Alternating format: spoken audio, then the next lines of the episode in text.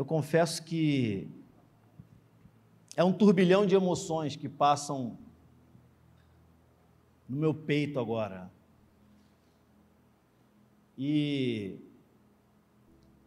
não é fácil estar aqui nessa posição que eu estou hoje. E eu até falei com o Rafael, Pô, será que eu vou conseguir pregar? E aí, na hora do louvor ali, eu comecei a chorar, a chorar, a me derramar.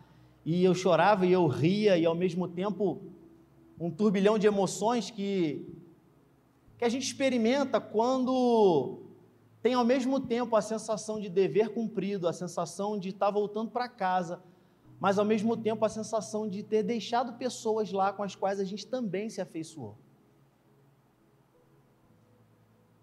Mas é imbuído de muita alegria, de satisfação, que a gente retorna para essa casa. Poder ver velhos amigos, conhecer alguns novos amigos, mas acima de tudo fazer parte de uma igreja que é apaixonante.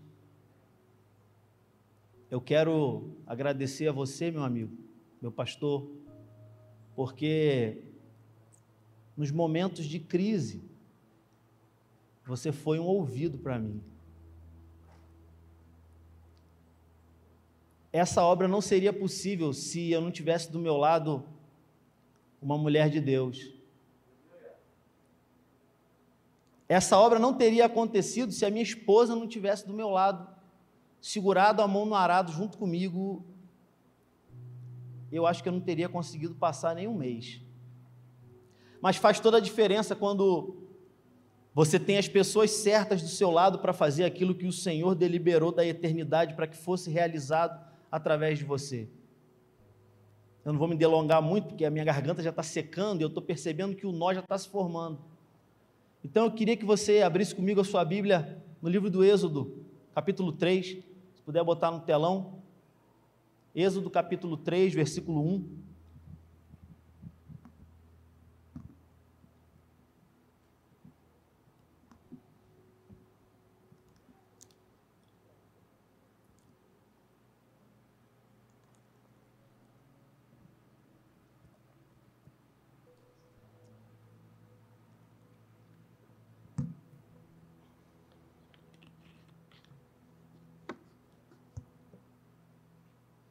Nós vamos ler o 1, 2 e o 3.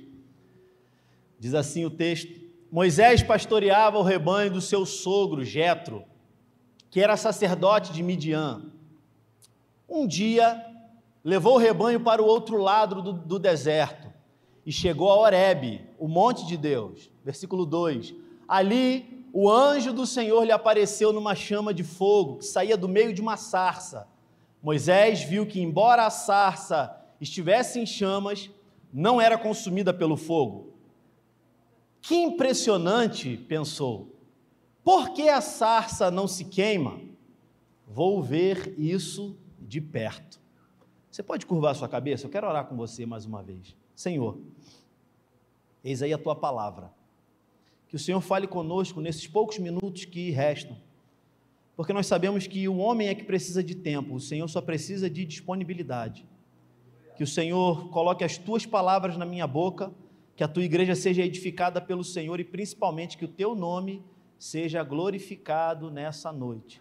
Eu oro em nome de Jesus. Amém. Meus irmãos, nós estamos diante de um texto que narra um dos processos de transição de um homem chamado Moisés. Você conhece Moisés? Ele é uma das figuras mais celebradas pelo povo de Israel até hoje foi quem foi usado por Deus para libertar o povo de Israel do Egito. O povo de Israel ficou aproximadamente 430 anos cativo no Egito, e Moisés foi levantado por Deus e foi enviado para o Egito a fim de libertar o povo da escravidão.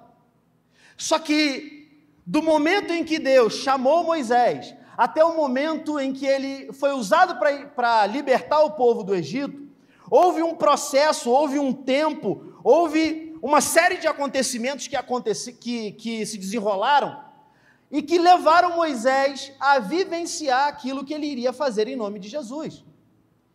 Esse texto que nós lemos, ele narra exatamente um dos pontos de virada da vida de Moisés. O texto diz que Moisés pastoreava o rebanho do seu sogro Jetro. Eu já quero parar por aqui para dizer para você o seguinte: você conhece a história, Moisés, ele foi criado na corte do faraó.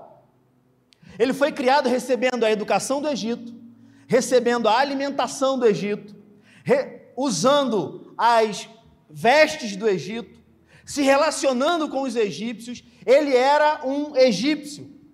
Moisés passou toda a sua infância, toda a sua adolescência, todo o seu início da idade adulta como um egípcio. Diga comigo em voz alta: Moisés era um egípcio. Olha só, deixa eu dizer algo para você. Eu entendo, assim como você também sabe, que o culto ele é plural. O culto ele é coletivo. Então, nós iremos compartilhar a palavra. Quem está comigo, diga amém. Então preste atenção, olhe para mim, por favor. Quando Moisés foi separado por Deus, para que ele pudesse cumprir um propósito, antes de tudo, Deus precisou mudar aquilo pelo que Moisés era conhecido. A primeira pergunta que eu trago nessa noite é: o que acontece quando Deus decide mudar aquilo pelo que você é conhecido? Moisés, ele era um homem educado no Egito, Zé Roberto. Ele era um homem que conhecia tudo da cultura egípcia. Ele sabia ler, ele sabia escrever, ele sabia manusear os documentos egípcios, ele foi criado na corte. Só que num dado momento da vida dele, algo aconteceu e na história dele, um momento traumático que fez com que ele corresse, com que ele fugisse em direção ao deserto. Ele assassinou um soldado egípcio e viu naquele momento que para ele a única alternativa seria fugir em direção ao deserto. Existem alguns momentos na nossa história que Deus até permite que situações traumáticas venham a acontecer para que ele venha mudar a geografia na qual nós estamos inseridos, para uma nova localidade na qual ele vai nos capacitar para cumprir aquilo que ele já demandou da eternidade para nós. Quem está comigo, diga amém. Quando Moisés então vai para o deserto, para encurtar a história, ele conhece então a sua esposa, ele casa, ele fica morando com seu sogro, e o sogro de Moisés, Jetro, ele ensina Moisés a pastorear. Moisés foi criado na cultura egípcia. Moisés foi criado aprendendo tudo que um egípcio da corte tinha que saber. Moisés não era um pastor.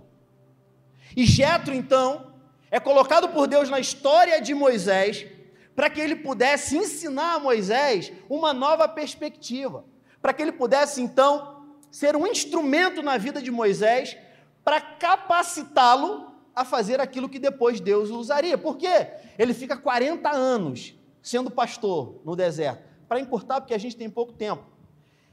E nesse tempo que ele fica no deserto, ele vai conhecer todos os caminhos, todos os atalhos, todas as localidades possíveis no deserto. Ele não sabia, mas Deus o estava preparando para uma grande obra. Que obra? A obra de liderar o povo de Deus saindo do Egito e indo para a terra prometida.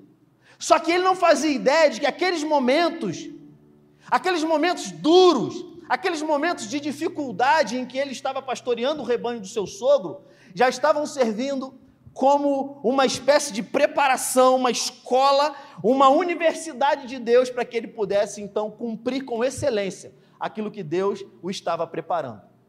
E aí chegamos no texto que nós lemos, capítulo 3, versículo 1 pastoreava Moisés o rebanho que não era dele. O rebanho era de Jetro. Isso significa que quando Moisés chegou, Jetro já fazia aquilo que Moisés começou a fazer. Existem pessoas na nossa caminhada que Deus coloca na nossa história justamente para servirem como ajudadores, como mentores, como pastores, como líderes que vão nos ajudar a desenvolver potencialidades que a gente nem sabe que tem. Moisés não fazia ideia de que seria capaz de pastorear ovelhas, mas Jetro foi usado por Deus na história de Moisés para que pudesse ajudá-lo a se capacitar a ser também um pastor de ovelhas. Então ele estava pastoreando o rebanho de Jetro. Se puder, coloca o versículo 1 aqui atrás, por favor. Só que chega um momento em que Moisés, ele faz algo diferente daquilo que ele estava acostumado. Olhe, olhe para cá, por favor. Um dia, todas as vezes que o texto bíblico, tanto na cultura hebraica quanto no grego, todas as vezes que o texto bíblico, ele faz uma demarcação especificando um tempo, nesse caso ali, um dia, não é qualquer dia, é um dia específico, naquele dia, naquele momento, naquela temporada, naquele tempo específico. Então, um dia, isso significa no texto que vai haver uma transição. Todas as vezes que Deus faz uma demarcação de tempo é porque vai haver uma transição na temporada. Existem pessoas que vieram aqui nessa noite que ainda não sabem, mas Deus já está marcando no calendário da eternidade uma transição de temporada para a tua vida, porque 2022 ele vai mudar na medida em que você se posicionar diante daquilo que Deus tem para fazer aí na sua vida. Você está comigo? Diga amém. Então, olha só o que aconteceu. Um dia ele levou o rebanho para o outro lado. A palavra no hebraico indica, tem algumas traduções que dizem que ele levou o rebanho para atrás do deserto. É interessante, né? Levou para trás do deserto. Essa palavra no hebraico, ela indica um lugar que ainda não foi visitado. Um lugar onde ele ainda não tinha ido. Um lugar que ele nunca tinha pisado. Então o texto está dizendo que chegou um dia, ele já fazia aquilo ali há muito tempo, mas um dia especificamente, ele resolveu ir além daquilo que ele tinha aprendido até aquele momento. Existem momentos decisivos na tua história que você vai ter que estar preparado para dar um passo além do conhecido e do confortável para você. Chega um momento decisivo na vida de todos nós que nós precisamos estar preparados para ir além daquilo que a gente acha que sabe ou daquilo que a gente acha que consegue. E quando você está disposto a dar um passo além, a dar um passo no desconhecido, a adentrar as fronteiras e as localidades que você nunca foi, que você não está acostumado, é aí que Deus começa a mostrar para você que Ele já te capacitou para vivenciar coisas que você nunca sonhou. Olhe para mim, por favor. Deus, eu creio, deliberou da eternidade um propósito que repousa sobre a vida de cada homem e mulher na face da terra. Só que preste atenção numa coisa aonde Deus quer te levar, primeiro Ele vai transformar você na pessoa que vai poder desfrutar daquilo que está lá. Moisés, ele só pôde levar o rebanho para além, ele só pôde levar o rebanho para o outro lado, porque dentro dele ele já tinha se transformado na pessoa que conseguiria pastorear o rebanho lá do outro lado do deserto. Chegou um tempo aqui em que Deus vai liberar sobre pessoas, e nessa noite eu creio com todas as minhas forças que está chegando o tempo de você começar a passar para o outro lado. Será que você pode usar a sua boca de profeta nessa noite? Será que você pode fazer isso? Amém? Diga para duas ou três pessoas próximas a você, talvez esteja chegando o tempo de você passar para o outro lado. Fala para alguém isso aí. Porque talvez essa pessoa que veio aqui hoje só precisava ouvir você falar isso para destravar algumas coisas que Deus tem para realizar na vida dele ou dela. Está chegando o tempo de ir para o outro lado. Porque o tempo de chegar para o outro lado é justamente o tempo em que você vai conseguir enxergar aquilo que Deus já viu na eternidade. Porque aquilo que Deus já colocou dentro de você, aquilo que Ele já gabaritou você, o potencial que ele colocou e depositou dentro de você, quando se encontra com o poder que é derramado do alto sobre a sua vida, quando o poder e o potencial se encontram, tudo acontece. Quando o poder e o potencial se encontram, você é capacitado para ir para o próximo nível. Só que só pode ir para o próximo nível se você estiver disposto a ir até lugares que você nunca foi. Coloca, por favor, o versículo 2.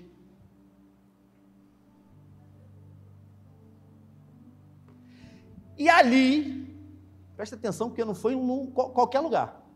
Quando ele chegou do outro lado do deserto, ali, o anjo do Senhor lhe apareceu. Isso é chamado de teofania. É quando Deus se manifesta na criação. Alguma, algumas correntes teológicas vão dizer que essa é uma prefiguração do próprio Cristo. Mas o fato é que houve uma manifestação sobrenatural que ele ouviria a voz do próprio Deus. Então, ali, quando ele conseguiu chegar do outro lado, o anjo do Senhor apareceu para ele numa chama de fogo que saía do meio de uma sarça. Havia alguma coisa naquele acontecimento que chamava a atenção de Moisés. Eu e você temos uma ferramenta chamada sistema reticular, é no nosso cérebro. E ele está programado para chamar a nossa atenção para tudo aquilo que é extraordinário, para tudo aquilo que tem valor para você, ou para tudo aquilo que vai trazer algum tipo de prejuízo para você. Aquilo que, é, que espanta o teu cérebro é programado para levar a sua atenção para lá. Então Deus, porque Ele é o projetista perfeito, Ele sabe o que Ele projetou, e eu quero abrir um parênteses aqui, tem gente que fica tentando é, se depreciar, só que deixa eu te falar algo aqui nessa noite, quando Deus criou você, existem pessoas que precisam ouvir isso aqui nessa noite, quando Deus criou você, ele sabia exatamente do jeito que ele precisava fazer você, porque o potencial que ele colocou dentro de você, ele sabia que o mundo precisava que fosse liberado através de você. E aí, ele viu uma, uma sarça ardendo, pegando fogo, mas ela não se consumia. O fogo estava lá e nada acontecia. Pensem comigo quanto tempo Moisés ficou observando aquilo acontecer. Porque se você só olha e passa, você não consegue perceber que o fogo está ali, mas a árvore continua, ele não está se consumindo. Você só consegue perceber que algo sobrenatural está acontecendo se você começa a dar atenção para aquilo. Se você começa a levar a sua atenção para aquilo ali. E é isso que Moisés vai fazer. Ele começa a prestar atenção naquilo que está acontecendo, porque ele já tinha mudado a mentalidade, ele já tinha chegado aonde ele nunca tinha ido. Deus já estava o capacitando a ser o grande líder de Israel e ele ainda nem sabia. E aquele momento iria simplesmente mudar drasticamente a história de Moisés, para sempre. Aí, quando ele encontra com aquilo, versículo 3, por favor algo dentro dele é gerado. E ele diz: Que impressionante! Qual foi a última vez que você pôde ter uma experiência profunda com Deus que fez arrancar de dentro de você um suspiro verdadeiro? Semana passada eu estava aqui e o nosso pastor pregou uma mensagem que me impactou, saindo do automático. Qual foi a última vez? Eu me perguntei que eu tive uma experiência com Deus que foi capaz de arrancar um suspiro de mim, que foi capaz de fazer o meu corpo vibrar na mesma frequência da eternidade, que eu pudesse dizer: que coisa impressionante!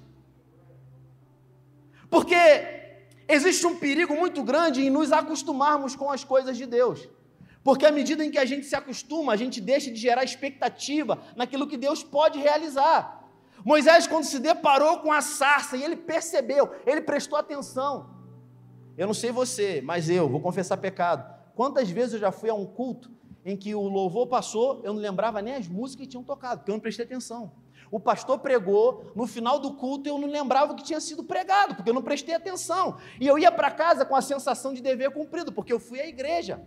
Mas não havia acontecido em mim a experiência que gera mudança de vida.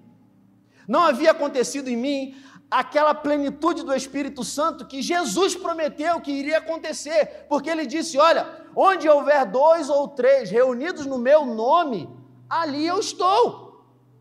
E ele foi além, ele disse: E o que vocês concordarem na terra será concordado no céu. O que vocês, irmãos, vocês têm noção do poder dessa palavra? Não foi nenhum profeta, não foi nenhum dos apóstolos, foi Jesus que disse: O que vocês concordarem na terra será ligado no céu. Será que existem aqui duas ou três pessoas que podem concordar comigo nessa noite? Será que tem mão para levantar aí? Será que tem glória para mandar para ele aí nessa noite? Será que você pode dar um brado para ele aí nessa noite? Porque a igreja é o organismo espiritual da manifestação da presença de Deus. Moisés disse: Uau, que impressionante! Vinícius, pensa, você com seu violão lá no quarto, sozinho, tocando. Quantas vezes Deus te visitou e você disse: Uau, que presença! Pensa quantas vezes, Marcinho, quando você, ministrando louvor, descia e dizia assim: Hoje, caraca! Mas também quantas vezes a gente fez no modo automático, pastor? Só que quando Moisés, ele vê aquilo que estava acontecendo, ele não se contenta em simplesmente contemplar. Ele não se contenta simplesmente com o momento da visitação, ele diz: Eu vou me levantar e eu vou até lá para ver.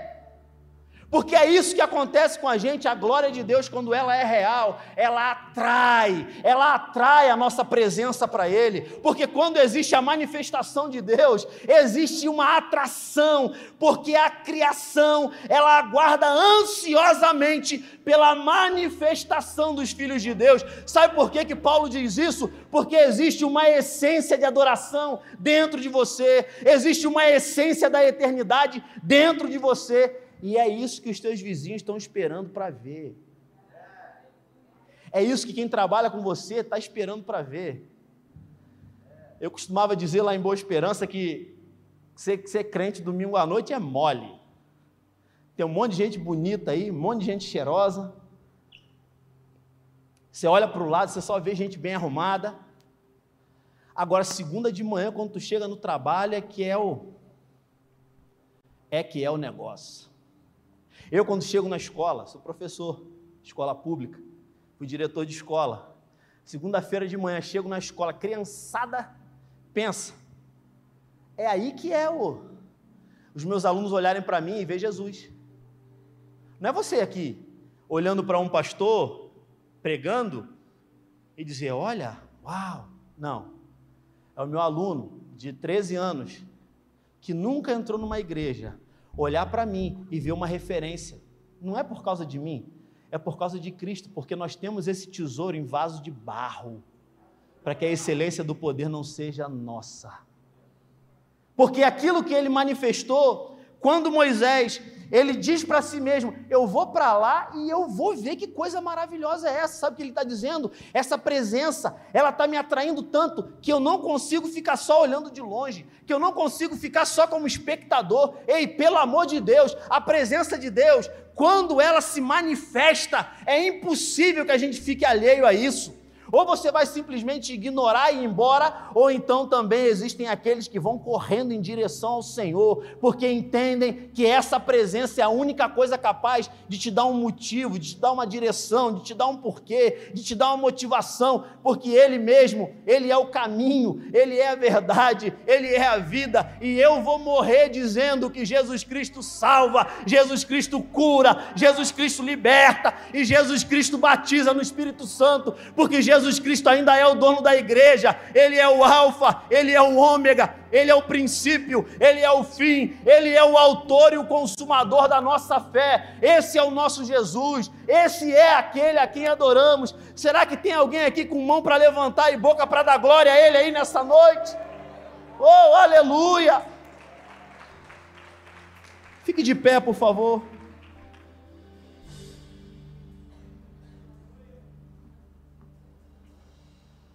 Eu quero orar com você nessa noite. Como eu falei, o homem precisa de tempo, mas Deus só precisa de disponibilidade. A gente não precisa de um discurso de duas horas, a gente só precisa que o Espírito Santo contrista e incomode os corações para que a obra dele comece a ser feita.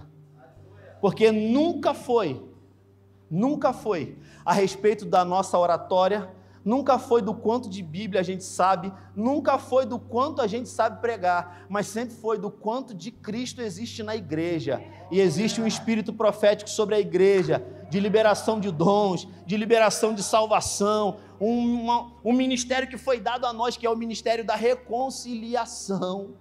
É aquilo que gera em nós sede e fome pela presença de Jesus. Se essa palavra falou com você, eu quero convidar você a colocar suas duas mãos no coração nesse momento.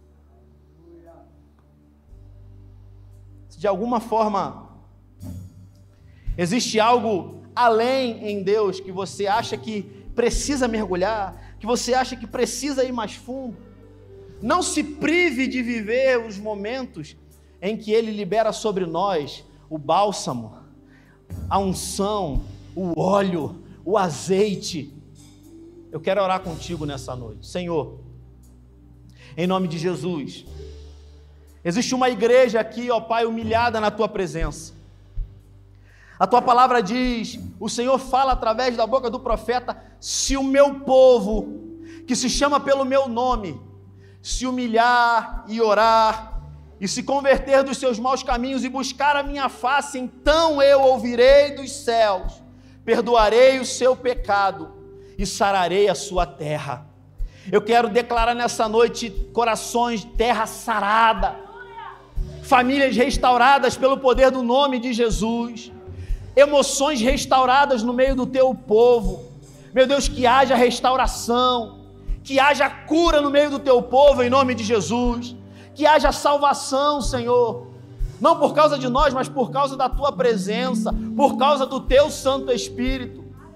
Deus, eu clamo para que a tua presença nos acompanhe nessa semana para que nós possamos viver o domingo na tua presença, a segunda-feira na tua presença, terça-feira na tua presença, quarta-feira, quinta-feira, sexta-feira, sábado e que nós possamos retornar aqui como brasas vivas no altar do Senhor, juntando as nossas brasas para que nós possamos vibrar e queimar em adoração a Ti, Senhor.